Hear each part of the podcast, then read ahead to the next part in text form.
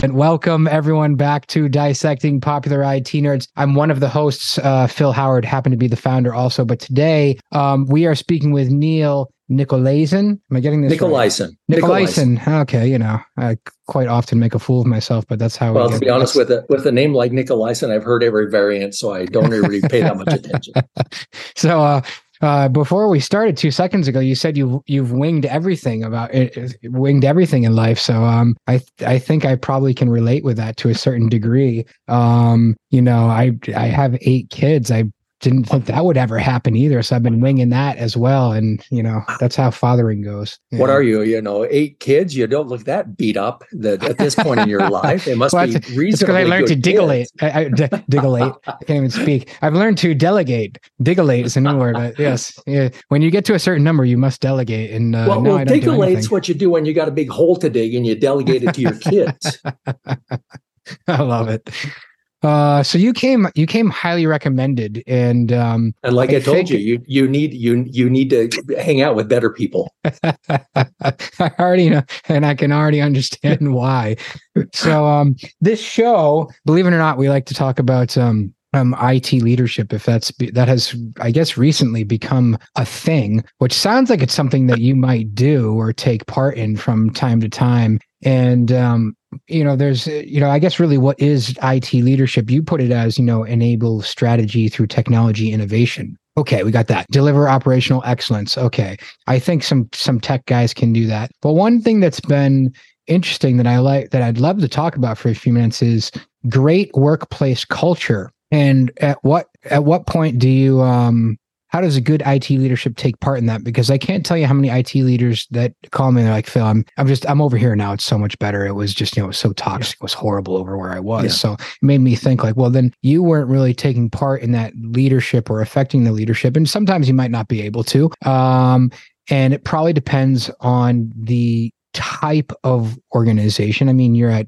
fairly large university, I'm assuming. And yep. so you have the um, benefit of it's just a different atmosphere, I would imagine, when you're at a university than when you're at a, I don't know, large manufacturer where it's all about the bottom line. Not to say that it's not about the bottom line in a university and that the landscape of, you know, education hasn't changed over the last three years, which is a whole nother topic in itself. But it is. Um, maybe um, tell us a little bit about where you got started, what your first computer was, and how you learned uh, to care about culture. Sure. So I'll, I'll, give you the quick and dirty, even though it's rarely quick, but it's certainly dirty. So 800 years ago, I got a degree in physics of all things. Uh, I wanted to be a nuclear physicist. And so uh, then I realized that uh, while I may like modern physics, advanced physics, Oppenheimer was fascinating to me just because it's, you know, I lived my life in Heisenberg uncertainty principle. Mm.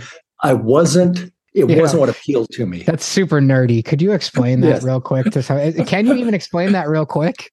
You know, I mean, sure. Let's let's let's talk about the duality of particles and how they're both particles and waves, and because they're particles inside of waves or waves that are inside of particles, there's never you can you can never exactly position velocity if you can exactly pinpoint velocity velocity you can't pinpoint position and vice versa. That's heisenberg uncertainty which means everything is uncertain. Mm, you can put it within a, a box of certainty but inside that box everything is uncertain which sort of applies to life in I, as an it leader because whatever we're doing today is going to change. How about our model fact, of the universe? Just since we have a part of this show that's called, there's a part of this show that I like to take a break, and we'll just take that break right now okay. at the beginning of the show because it's usually meant to cut up at the beginning of the show, but it's so appropriate right now. Um, which is called um, "Do you believe in or or take part in any of the uh, modern day conspiracy theories?" But um, I guess w- what what made me think of it was model of the universe, and uh, do we have it right, or is it just a theory? You know, it's interesting because if you if you go back to the particle theory of life and then the wave theory of life and they seem to be well it's either a wave or a particle and then einstein came along and said it's both and so maybe our construct of our reality is based on what uh, we experience. We experience particles, we experience waves, and then we project that model onto everything we experience. And so it's just hard for us to grasp that maybe there's a third alternative that is not what our perceptions tell us is real. And so I, I, just, I'm just, this is really nerding out on the physics stuff, but it's, it's instructive to, even as I think both forward and backward from this point in time. What I think is going to happen in the future is based on what happened in the past, but maybe not. So how can I be prepared? How can I be prepared for something different? Because every thought process we have, every pattern we have, until you come to these people who are just wildly innovative because they came up with the third way of thinking or the second way of thinking or the fourth way of the 50 and just say no this these constraints that i put on myself what if they're not true? What would i do if these constraints are a construct and not constraints? And, and i think so in, in the sciences we tend to believe in terms of the the the constraints we've invented. If you think about what you know Einstein with the photoelectric effect, where he said light is not a particle, it's not a wave, it's light, and it blew people's minds because they had a hard time grasping that it couldn't be. It was an either or. Well, maybe it's an either. And so, how many times in our life do we do we confront these things? Do we question really what we believe are constraints? And I think sometimes we don't question those constraints enough. And instead of treating them, we treat them as constraints when they're really constructs that we, humankind, or me personally have invented. And I think it's true even about myself. As we get into leadership, talk about how my approach to leadership has changed because my co- constructs, what I thought the constraints of my role as a leader turned out to be self-imposed constructs that I could change, that I could blow through. And when I changed those and changed my thinking patterns, my success was significantly better. My outcomes were significantly better, but it really required me. What were some of those examples? What was an example of one of those constructs sure. that you blew away? So we, you know, we haven't gotten much into my history. I, I started my career from physics. I got more into project management and engineering management. I've got a master's degree in mechanical engineering from a very, you know, well respected, well known university. Um, turned out I was a terrible engineer, but, but I, I was a good systems engineer. Why do so many engineers want to go into project management? Because I, in my case, it was because I was a lousy engineer and it seemed like the next best option. But I, I got, it turned out I had an aptitude for process improvement. So I became a lean manufacturing person. And so again, I, you know, fairly early in my career, I did a career diversion and I became a VP of operations for a large, relatively large organization, managing supply chains, manufacturing, distribution, all that stuff. What do we call it again? Lean, lean um, process?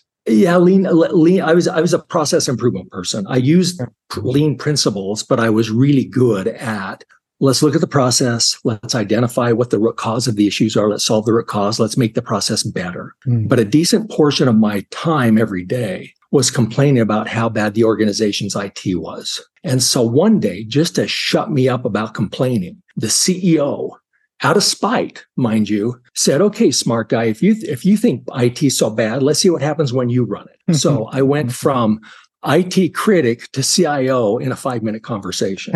and then since then, this is great. I've done, I've done, a series of IT transformations of some degree magnitude, different organizations. So I've been at my at Utah State University for a year. Uh-huh. Prior to that, I'd done these eight fairly interesting transformations. Now let's get to, and now let me try and finally answer your question. But what's cool though uh, is that what's cool though is that were you able to say, see, I could do it better after all of that? Or were you like, no? Yeah, but you know, I tell people that the brilliant thing about my career is if you follow a substandard IT leader, you actually don't have to be that good. You just have to be better. Mm, so yeah. if you if you set your career thresholds and hurdles low enough, you always look good. Mm. So you've got to be selective when you take on a transformation because you got to take over for somebody who's a total abject failure because then I can be a marginal failure still by comparison look good. Low hanging fruit. Yeah, yes, exactly. exactly. I've always told people like, why do you pick that job?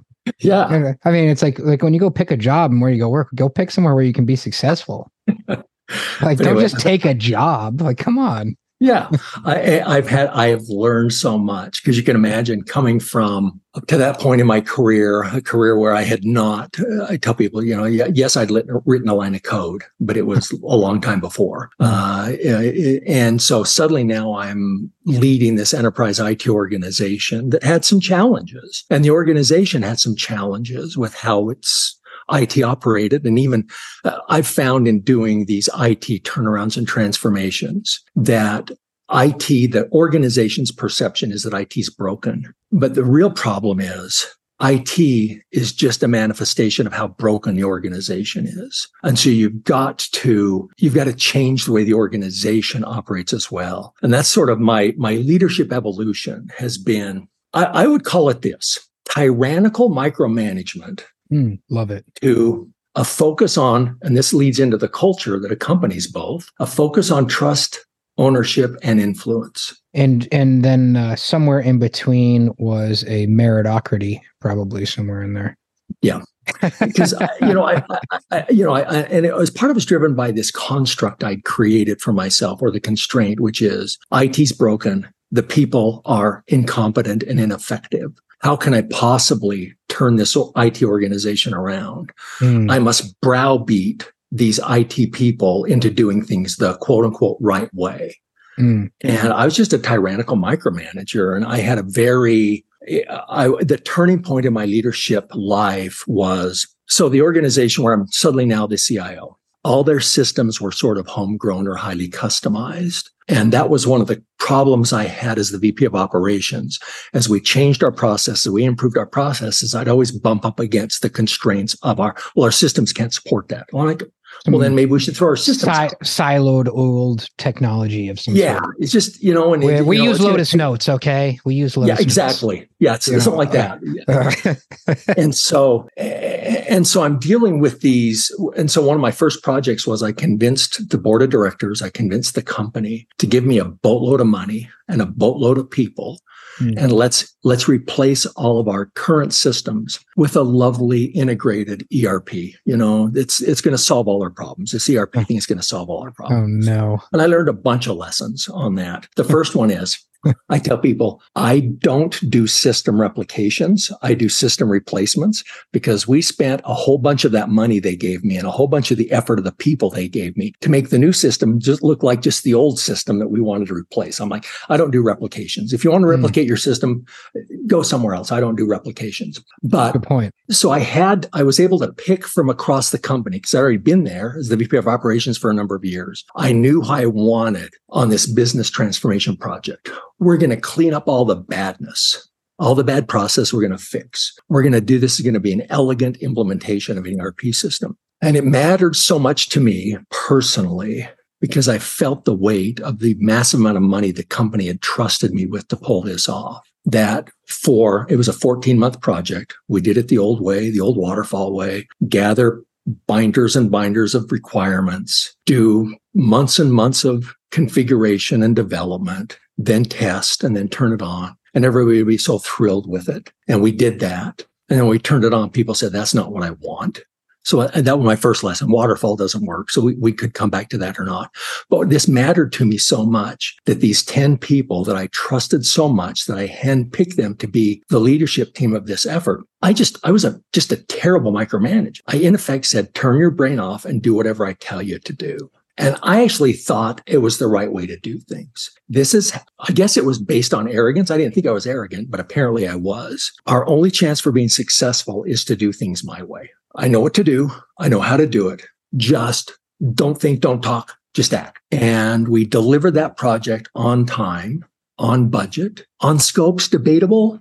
Anyway, that's a separate topic about whether waterfall or agile is better. And I thought in the early days of ERP, nobody delivered on time on budget. So I felt like this was my crowning achievement as a professional. And once we declared victory, had the celebration party, then as my, before my project team disbanded, before these 10 people went back to where they came from in the organization, they individually, which makes me wonder, I don't think it was a coordinated effort, which kind of hurt too. It would have been better if it had been coordinated. They individually came to me and said, Niel, thanks for the experience, but I never want to work with you again. And I was shocked. I was stunned. I was like, no, you should be naming your children after me because I made this happen. And, but then I started thinking, I pick these people because they're so good and so smart and so talented. Mm-hmm. Why would they say that if they're smart, good, and talented? Maybe it's true. Mm, Maybe hurts. I need to change the way I do things. And then you go home and cry for five days.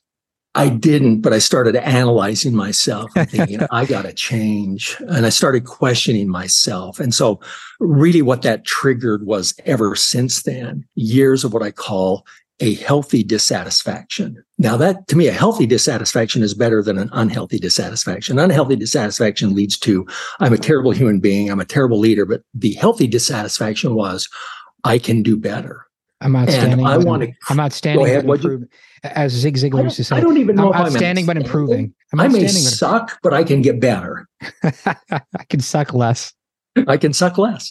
And so I, I started actually, and because I felt like I may have not been, I may have lacked the self awareness, certainly with hmm. those 10 people I did. So I started creating channels of feedback for myself. Hmm. Maybe I'm, maybe I lack self awareness. Maybe that's just something I don't have. So maybe I'm being a tyrannical macromanager, but don't realize it. Maybe I'm treating people poorly. Maybe I'm not collaborating like I should. Maybe I'm not giving people opportunities that I should. How can I create some feedback channels? And that led me to more towards, okay, what is the culture where people feel safe in telling me, Niel, you're an idiot? Yeah because I never felt like I took things personally, but I felt like maybe I'd created a culture where people thought I would, so they wouldn't talk to me and tell me what they really felt. Or they might think there's like a repercussion, repercussion, exactly. or you're going to view them a certain way, or then things might change, or they might it might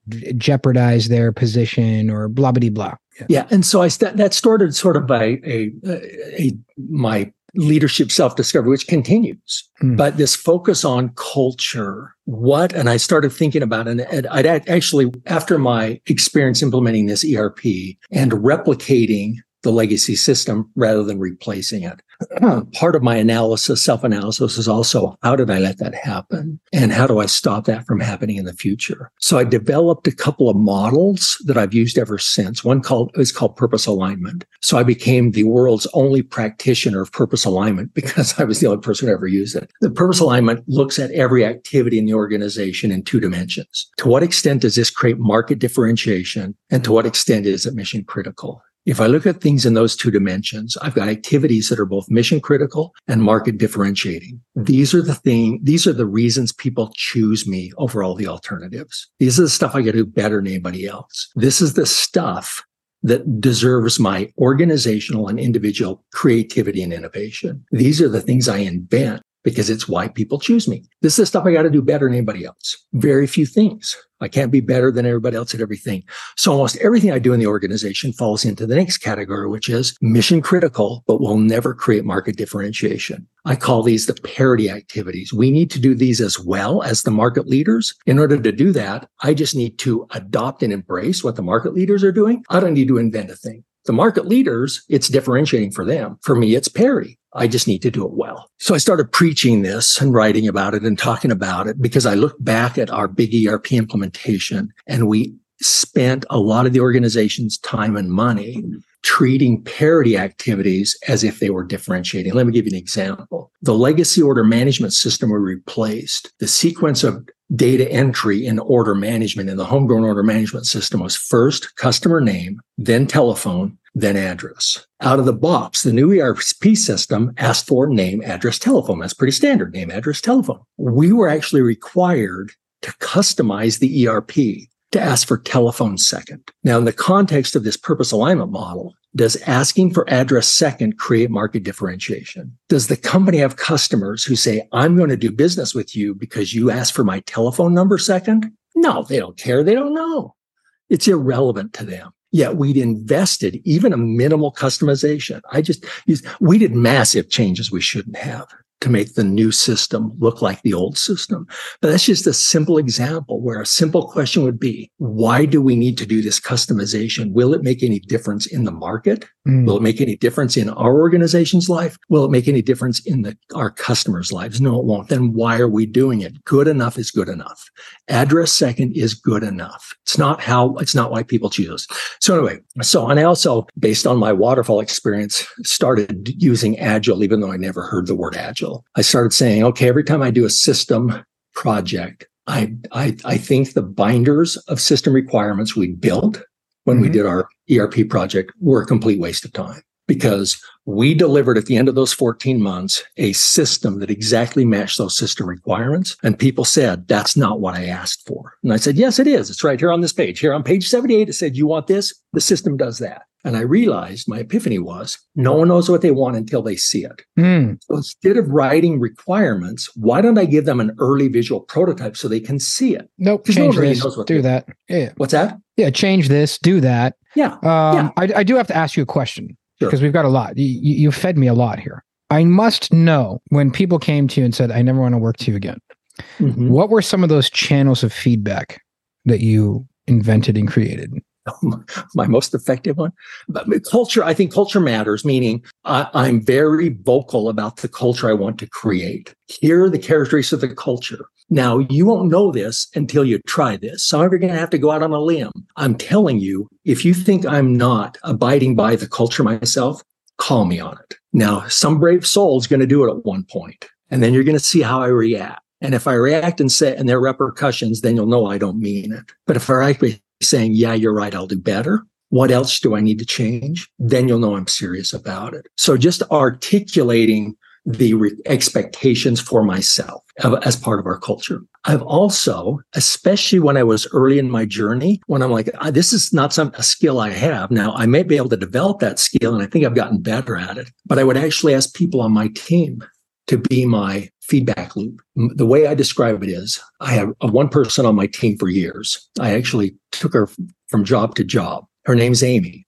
I said, Amy, your job is this. In addition to whatever else you do, because she was amazing. Amy is amazing. One of the best people I've ever worked with in my life. And I said, Amy, your job is to tell me all the things everybody knows about me, but me. And you can tell me. And I will never, ever doubt you, question you, or punish you for telling me all the things everybody knows about me, but me. It's powerful. And uh, and Amy was good at it. I did. Um, have you read First Break All the Rules? N- No. You, you, I think you'd enjoy it a lot. Okay. So, um, I had a similar experience back in my first leader. I think every first leader kind of goes through the uh, tyrannical dictatorship. Um, I, Cycle well, mode. Yeah. unless they're like just really good. I mean, I think a lot of people go through that pain and then they realize everyone thinks they can be the leader better until they're the leader.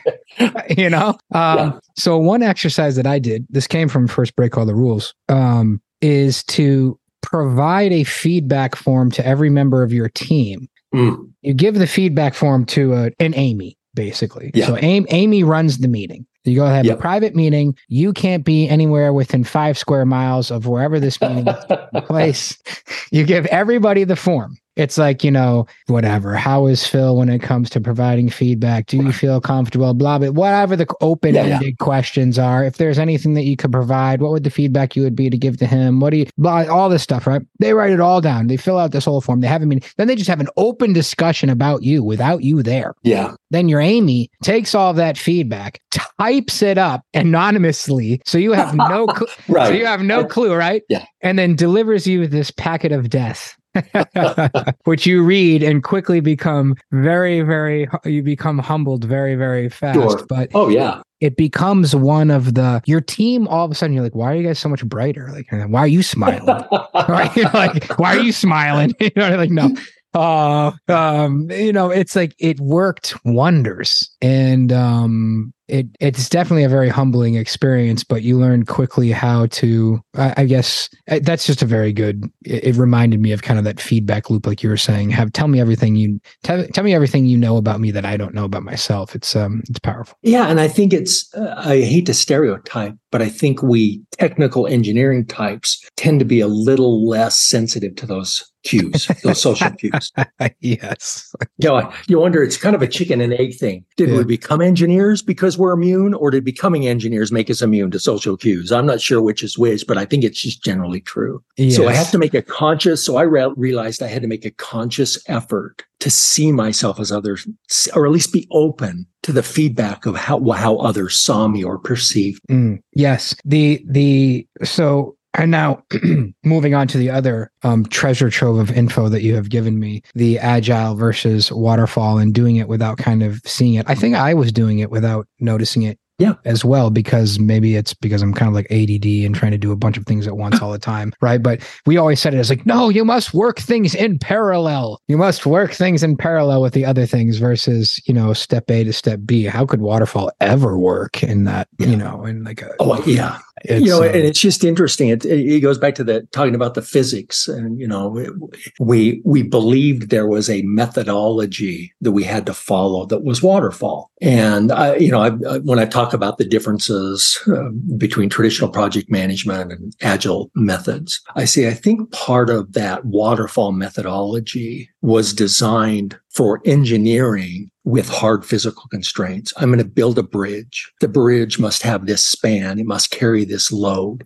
I have hard physical constraints. So I can design. I really don't have a lot of wiggle room in my design, in my requirements. So why not design those requirements up front and let it go? Because it's, you know, but, but once we got into technology, there are no physical constraints. It, it, we can do whatever, we can do whatever someone yeah. imagines they want to do. And so so we had this misfit. We had this misfit because we're treating these projects as if we can define everything properly up front. Mm-hmm. Even though once we start doing the work, people's minds start to expand or they change their minds. And we didn't really have a method to deal with that other than punish people. What I mean by that is, okay, we've defined in waterfall, we've defined the requirements up front. Now we're going to do the design and development. And then if somebody proposes any changes, I'm going to form a rigid change review board where people have to come and beg for us to adopt their asked for change. Mm-hmm. And usually, if I really want to punish them, I'm going to, the chair of the change review board is the CEO because they're going to be nervous asking the CEO to change the project plan. And so we would punish people for changes. And I just thought eh, we're, we're that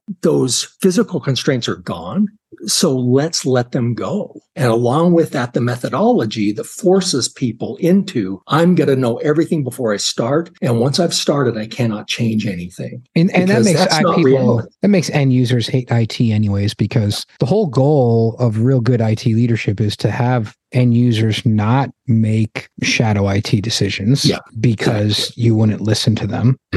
yep, yep. Um, to create open communication between you and end users, to get them to open up tickets and care and do things the right way and not and to not go around and say IT is terrible around here. That's right. Yeah, you know? rigid. They're rigid. They won't, yes. they won't listen. Yeah, they're unresponsive. Their customer service skills. Yeah, it, it the, the whole my whole approach to IT leadership has changed significantly over the years. What about the other way around? What about what an IT leader in an organization where he has an IT leadership title, but he doesn't really have a seat at the executive roundtable, so to speak, and he doesn't really have an effect on the company culture and he hates really being the IT non leader with the leadership title?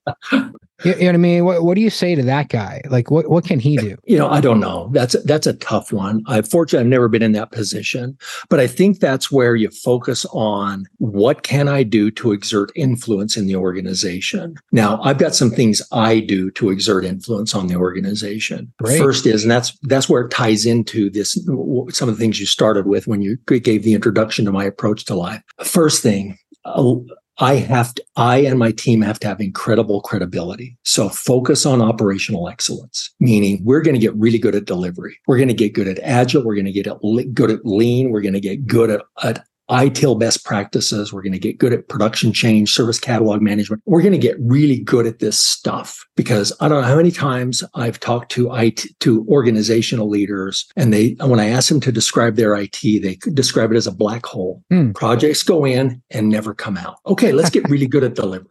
Let's get really good at delivery and let's surprise. I would like people. to know what project they're talking about. Every one of them, yeah.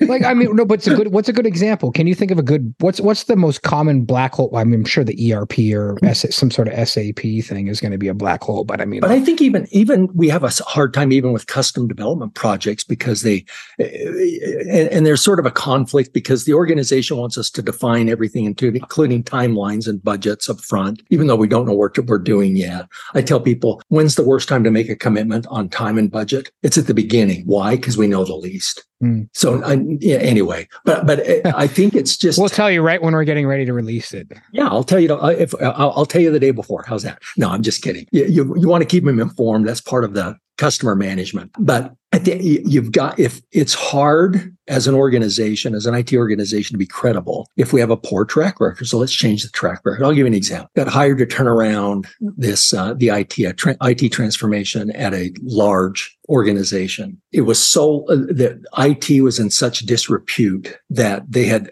nine months before started working on a complete redo of all the client facing technology. And no one from IT was allowed to work on that project. That's how bad it was. Hmm. For example, they had some of the worst system downtime I'd ever experienced. Give me an example of worst system downtime. I got it now. They did they did two production releases a week. 90% of the time on either Tuesday or Thursday, it resulted in a in system downtime that would last anywhere from minutes to hours. So I said, okay, this is easy. What, what do you mean, Niel? This is easy. I said, if you look at the data, if you look at the evidence, I would say we don't, we're not very good at production change deployment. I got a crazy idea. Why don't we make sure that we don't release a change to production unless we've executed a valid test and it passed the test? Let's just start with that. So for about two weeks, we didn't do any production changes because no one had yet tested their production changes. So it took a while to do some testing. After that, after we got good at production change, we never had self-inflicted downtime. Suddenly, IT goes from the game that can't shoot straight to, hey,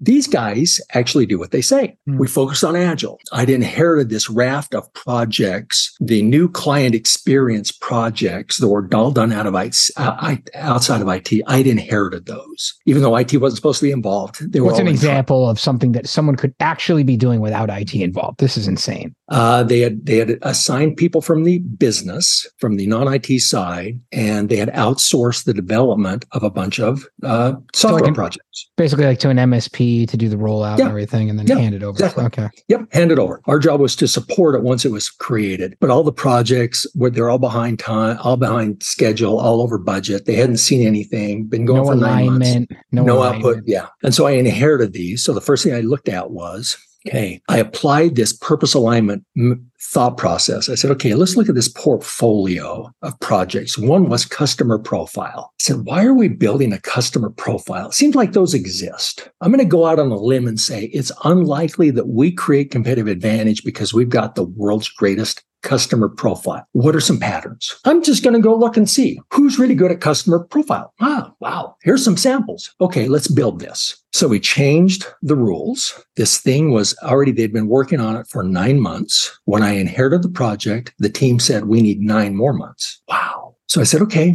let's uh, change the approach. Let's base it on, even if we don't buy a student profile, tool or a, a, customer profile tool, why don't we just at least design it based on that pattern? And let's do it. We're going to, this is also going to be our, our entree into agile methods. Let's do it in a series of two week sprints. And we got it done in three sprints. Six weeks later, it's done. Mm. So the organization sees a project that was supposed to take a few months at nine months, say they need nine months more. So an 18 month project that suddenly now is done in six weeks. And they say, Hey, these guys may kind of have it together. Mm. And so we built credibility we built that capital and then that changed the relationship. So suddenly I'm getting invited to the staff meetings of the of the other functional parts of the organization. Hey Niel, could you come? We're ta- we're having our our kind of our planning for next year. Could you come and talk, uh, be with us, and kind of give us some insight onto where we could possibly use technology to make life better? And so suddenly, and and then it was then it extended beyond me to people on my team. Then it's all of IT, and that's one where when I got there, you talked about shadow IT. There was more shadow IT than IT in this organization. Sure. And and the and the CEO when I joined, he said, "Hey, if you want me to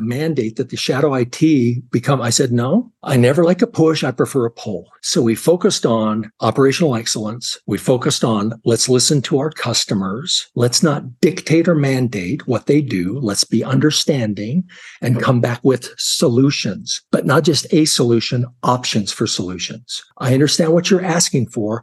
We've got a couple of ways we can do this. Which would you prefer we do? So it becomes a collaboration rather than an order giver. And the other thing we focused on a lot of time and effort was culture. The CTO that I replaced was like Niel of old. He was a tyrannical micromanager. It was so bad. The, the marker for his ty- tyrannical nature was. If he ever left his office, even to go to the men's room, he would lock his office. So I'd heard these stories about him. And so the first time I got the whole group together, I'd been there for about a week, just trying to catch up, get everything onboarded. So I got the whole group, the IT, IT, IT team, not the shadow IT. And I said, I, I want you to understand, I want to focus a lot on culture. And this is the thing. Give me feedback if I'm not living this. And I told him, I said, just so you know, I want to create a culture of trust and ownership, which means I can never be suspicious of you. For example, my office, I know we're short of meeting space. I've been here a week. I already, I already know I'm not going to spend a lot of time in my office. Just check my schedule. If you need a meeting room, use my office. It's a nice office. You got whiteboards and a nice table.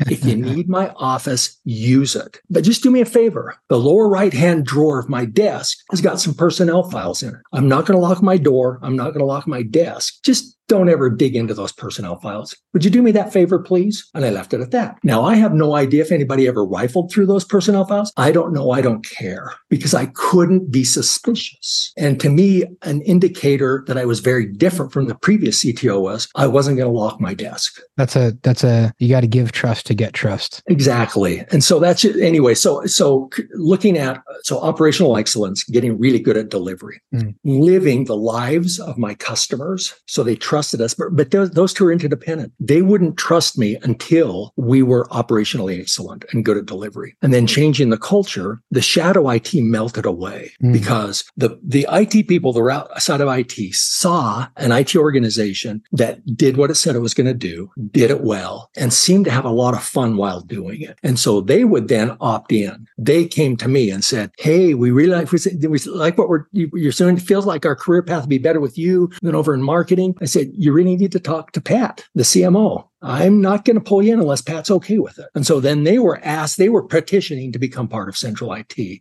because I've always felt like shadow IT is an indictment of me and my culture. And so I'm not going to mandate that away.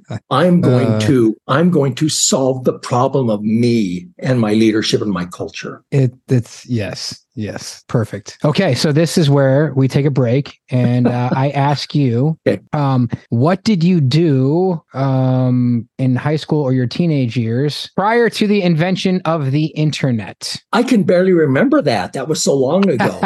I, I mean, I'm looking at your history. You went to MIT for a couple years let's see, you graduated with a physics degree in 83. So I was yes, a whole I'm, seven years old. I was yeah, entering yeah. first grade. Yeah, yeah rub that I, in, Phil. Thank you. Should, Thank you for reminding me no, of my no, age. No, it's okay. If I asked my, if we talked to my wife, I was like, it's my kids like to ask, like, mom was in diapers when you were in like, like, uh, yeah. but, um, sorry.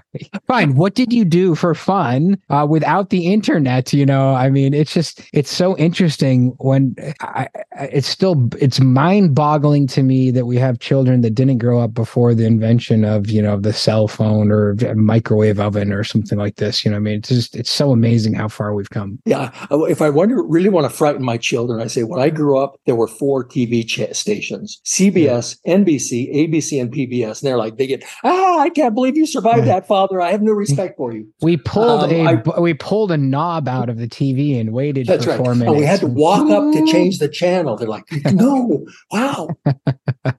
I said we were healthier people because we had to walk across the living room to change the channel. Mm-hmm. Um, I read a lot. I still read a lot. Um, I spent a lot more time in libraries than I do now. I read a lot. I read newspapers. I read magazines. I just it's it was a complete. I sometimes I remember what a nightmare it was. It would sometimes take you two weeks to schedule a meeting before Outlook. Mm. You know, a, an office meeting. I need twelve mm. people. I mean, I got to go find 12 people and ask them and then coordinate these schedules because I would have to schedule, coordinate a meeting just to get them together for two minutes to schedule the meeting. So, you know, you just, is this round robin. Well, Thursday at two work. Well, I go to the, uh, Thursday at two won't work, but Wednesday at one will work. So then I got to go so- cycle through it again. Hmm. Communication was a nightmare. Scheduling was a nightmare. It was a lot more work to get work done pre technology. That's pretty amazing. Yeah. When you think about that, uh, that's just scheduling alone. That's scheduling insane. was a nightmare. Yeah, things I mean, move much more. Call them on the rotary dial. We could, or I got really, I really mastered the notion of a once the tech,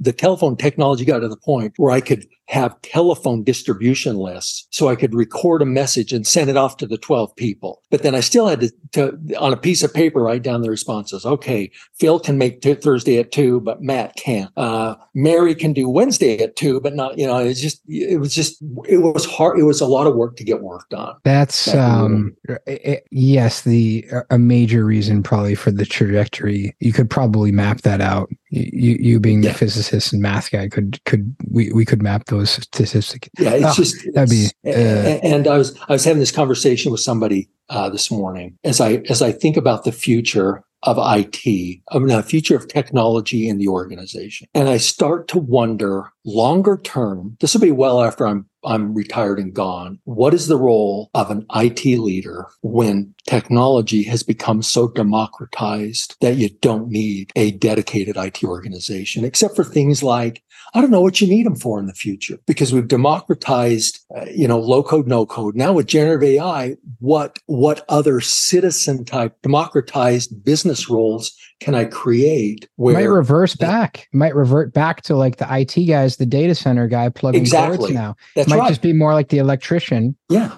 Um, and maybe we maybe we there are certain value streams that we manage in an IT organization, but maybe some of the traditional roles we've had go away because what if I can, what if I've got generative AI embedded into my ERP or my CRM and I can tell the generative AI, go change this workflow go change this transaction flow. So, so that brings up kind of a transition transition question, which is um, security. How um, how do you fe- how do you feel about that um, in alignment with um, your purpose alignment, differentiation, and just copying what everyone else does because uh, that's good because that ain't going to work. And how does that match up with your culture? Because there's obviously security and culture is a big one, right? Sure. Because if your culture is bad, forget you might as well just forget scared. Yeah, throw that away. You know that's a good uh, question, and and and and security's always been one of those gray areas. But the, again, the question I ask is, it kind of goes back to the lean manufacturing definition of value: value versus waste, and then there's value-added waste. Meaning, but the value definition in lean manufacturing is if a customer knew you were doing this, would they gladly pay for it? Mm. But that doesn't. If it's valuable, it doesn't necessarily mean I need to do it in an innovative way.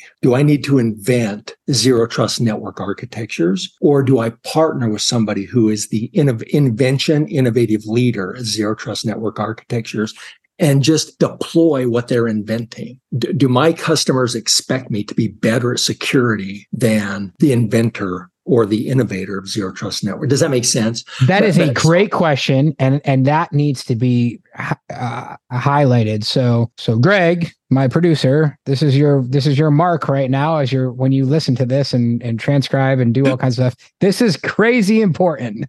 okay, so uh and the reason why is because it comes back to all those people that are going to be stuck in the arrogant dictatorship role or engineering minded thing. And they may actually think, yes, I do have yes. to invent it. No, no, you don't. No, you it's don't. It's okay. You might if hate you that, you might hate that sales rep from Darktrace calling you every day, but he's got a good product. He's got a so, yeah so, so the way I think of it is I've got my parity activities. Remember, they're mission critical. They are not unimportant. These are not things I can do poorly. Mm-hmm. At the same time, I don't need to do them better than they have to be done. So there's this sweet spot. Mm-hmm. Well, parity is also not static. It changes all the time. Look at security, how it changes all the time. So it's dynamic. So the best choice, I've got two things I need to do when it comes to security. One is I'm going to treat it as a parity activity. I don't need to invent it because other people, that is their differentiator. I'm going to partner with, meaning I'm going to use the products and the innovation that comes out from the market leaders. So I'm going to inherit their inventions just by doing, being their customer. But secondly, because in, especially in security, and I think that same is going to be true in, in, uh, generative AI, the landscape changes so dramatic. So IDC, I'm adjunct faculty at IDC. They were tracking three years ago, like 14, 15, 1800 security vendors. Today it's over 4,000.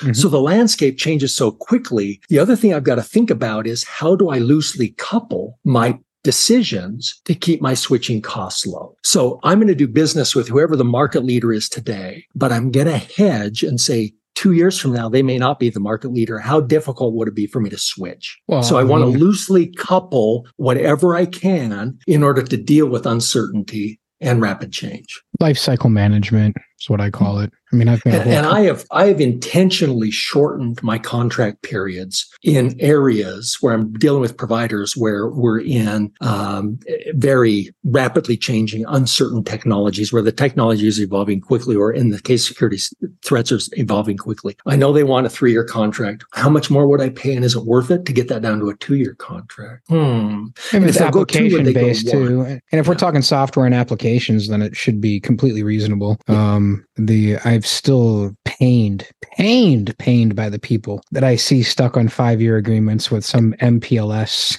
yeah. some oh yeah, some crazy sure. MPLS yeah. network, you know, like, that requires a buyout clause if they change. We're, yeah. we're stuck at three meg throughput or five meg throughput for the next two years, Phil, and then we can have a, a gig because because the other lesson I've learned through all of this is technology changes so quickly. I want everything I do has I one of my re- architectural design goals is loose coupling and low switching costs. Hmm. Loose coupling, explain that. Uh, as opposed to tight coupling. So uh-huh. if I've got so uh, loose coupling, for example, um, I'm going to deploy a new endpoint man uh, endpoint detection and response system.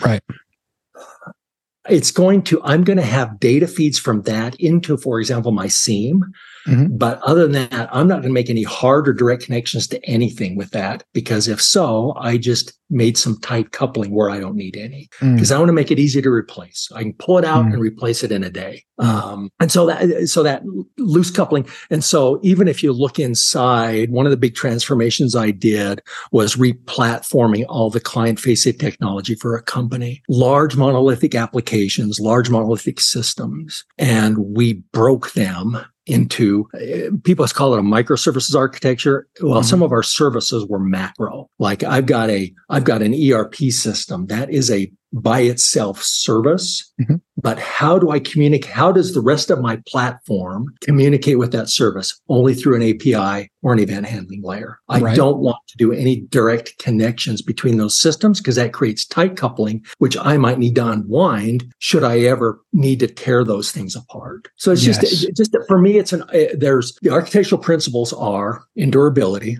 I want things to last, but at the same time, replaceability. I want to be able to replace things quickly if I need to. I'm thinking, uh, I just, oh gosh, what were, my brain just went dead, but I was just right. thinking of old. You're a little IBM, young for that, old but it IBM, happens to me like every two uh, minutes. IBM like mainframe servers that you know might be you know people are stuck on them AS four hundreds, uh, things like that, where you know like we're trying to replicate to the cloud. Well, I know one vendor in upstate New York.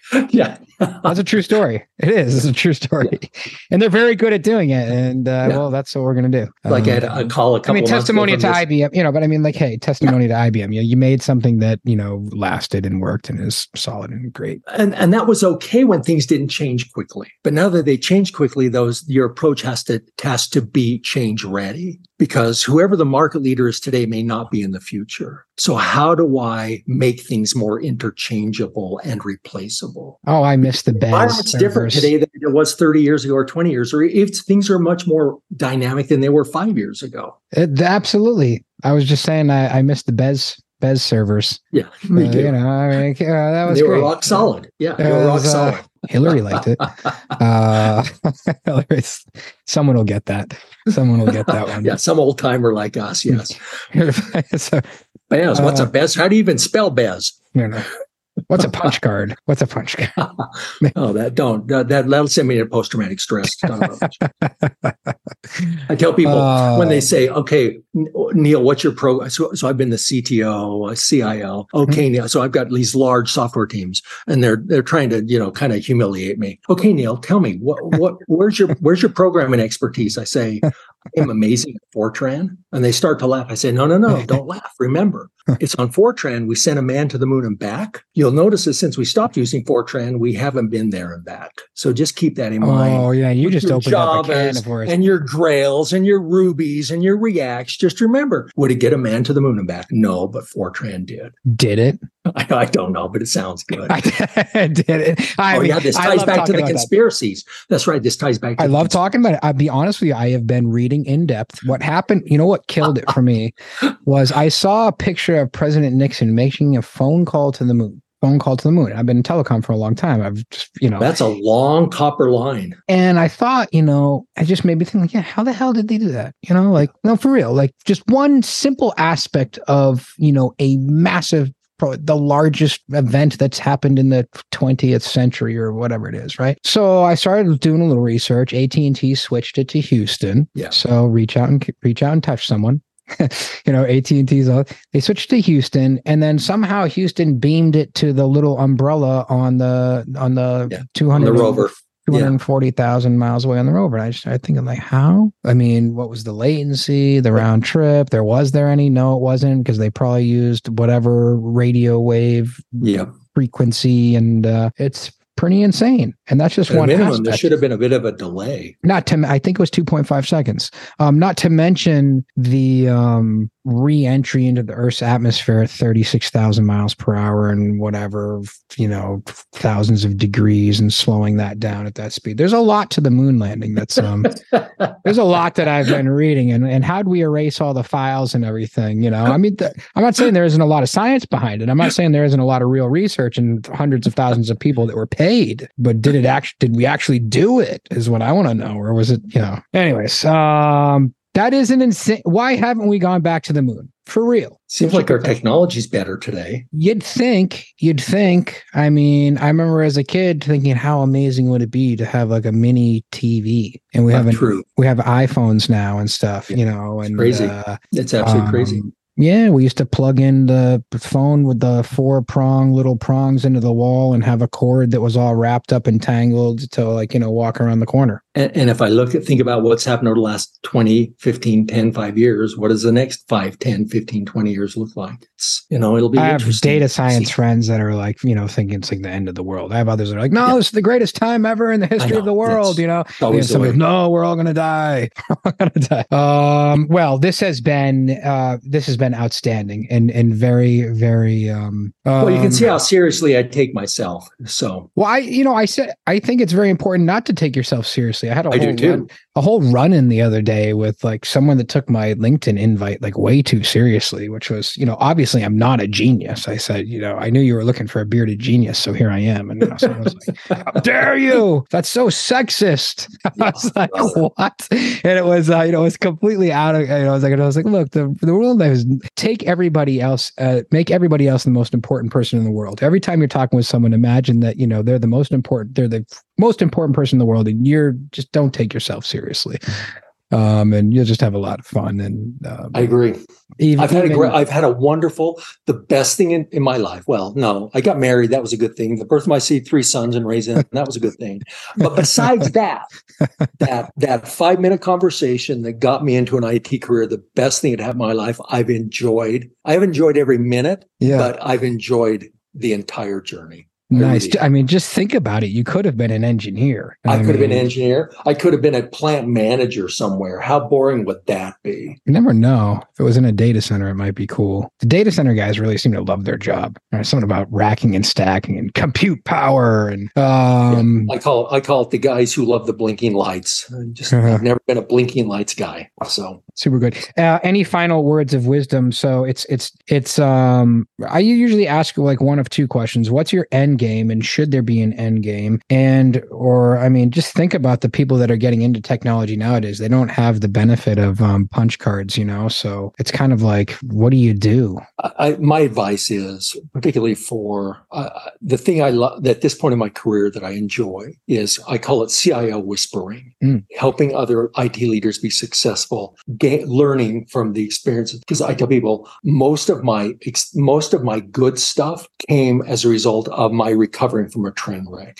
And maybe that's yes, the best way to learn is to you know cause a train wreck, then have to recover from it. Fail forward uh, mistakes. I was like, guys, I am just a conglomerate of mistakes. The, at the level at which technology is now completely intertwined with organizational activities requires an IT leader who is forward looking, focuses on culture because you got to unleash talent and that that really I, the model I the, what I tell other leaders is your job is to build an entire team of IT leaders. Even people on the service desk need to understand influential leadership because then when they're working on one one on one with somebody who's struggling with technology, this is an opportunity to change how they interact with technology. That mm-hmm. requires influence, and influence is the core tenet of leadership. Besides, what happens if Phil dies? Tell people that all the time. Seriously. What happens if I die? I can't just come to a grinding halt. You know, everything. It, it, my, my, my arrogance says, wouldn't it be wonderful if running like me? No, I don't want that.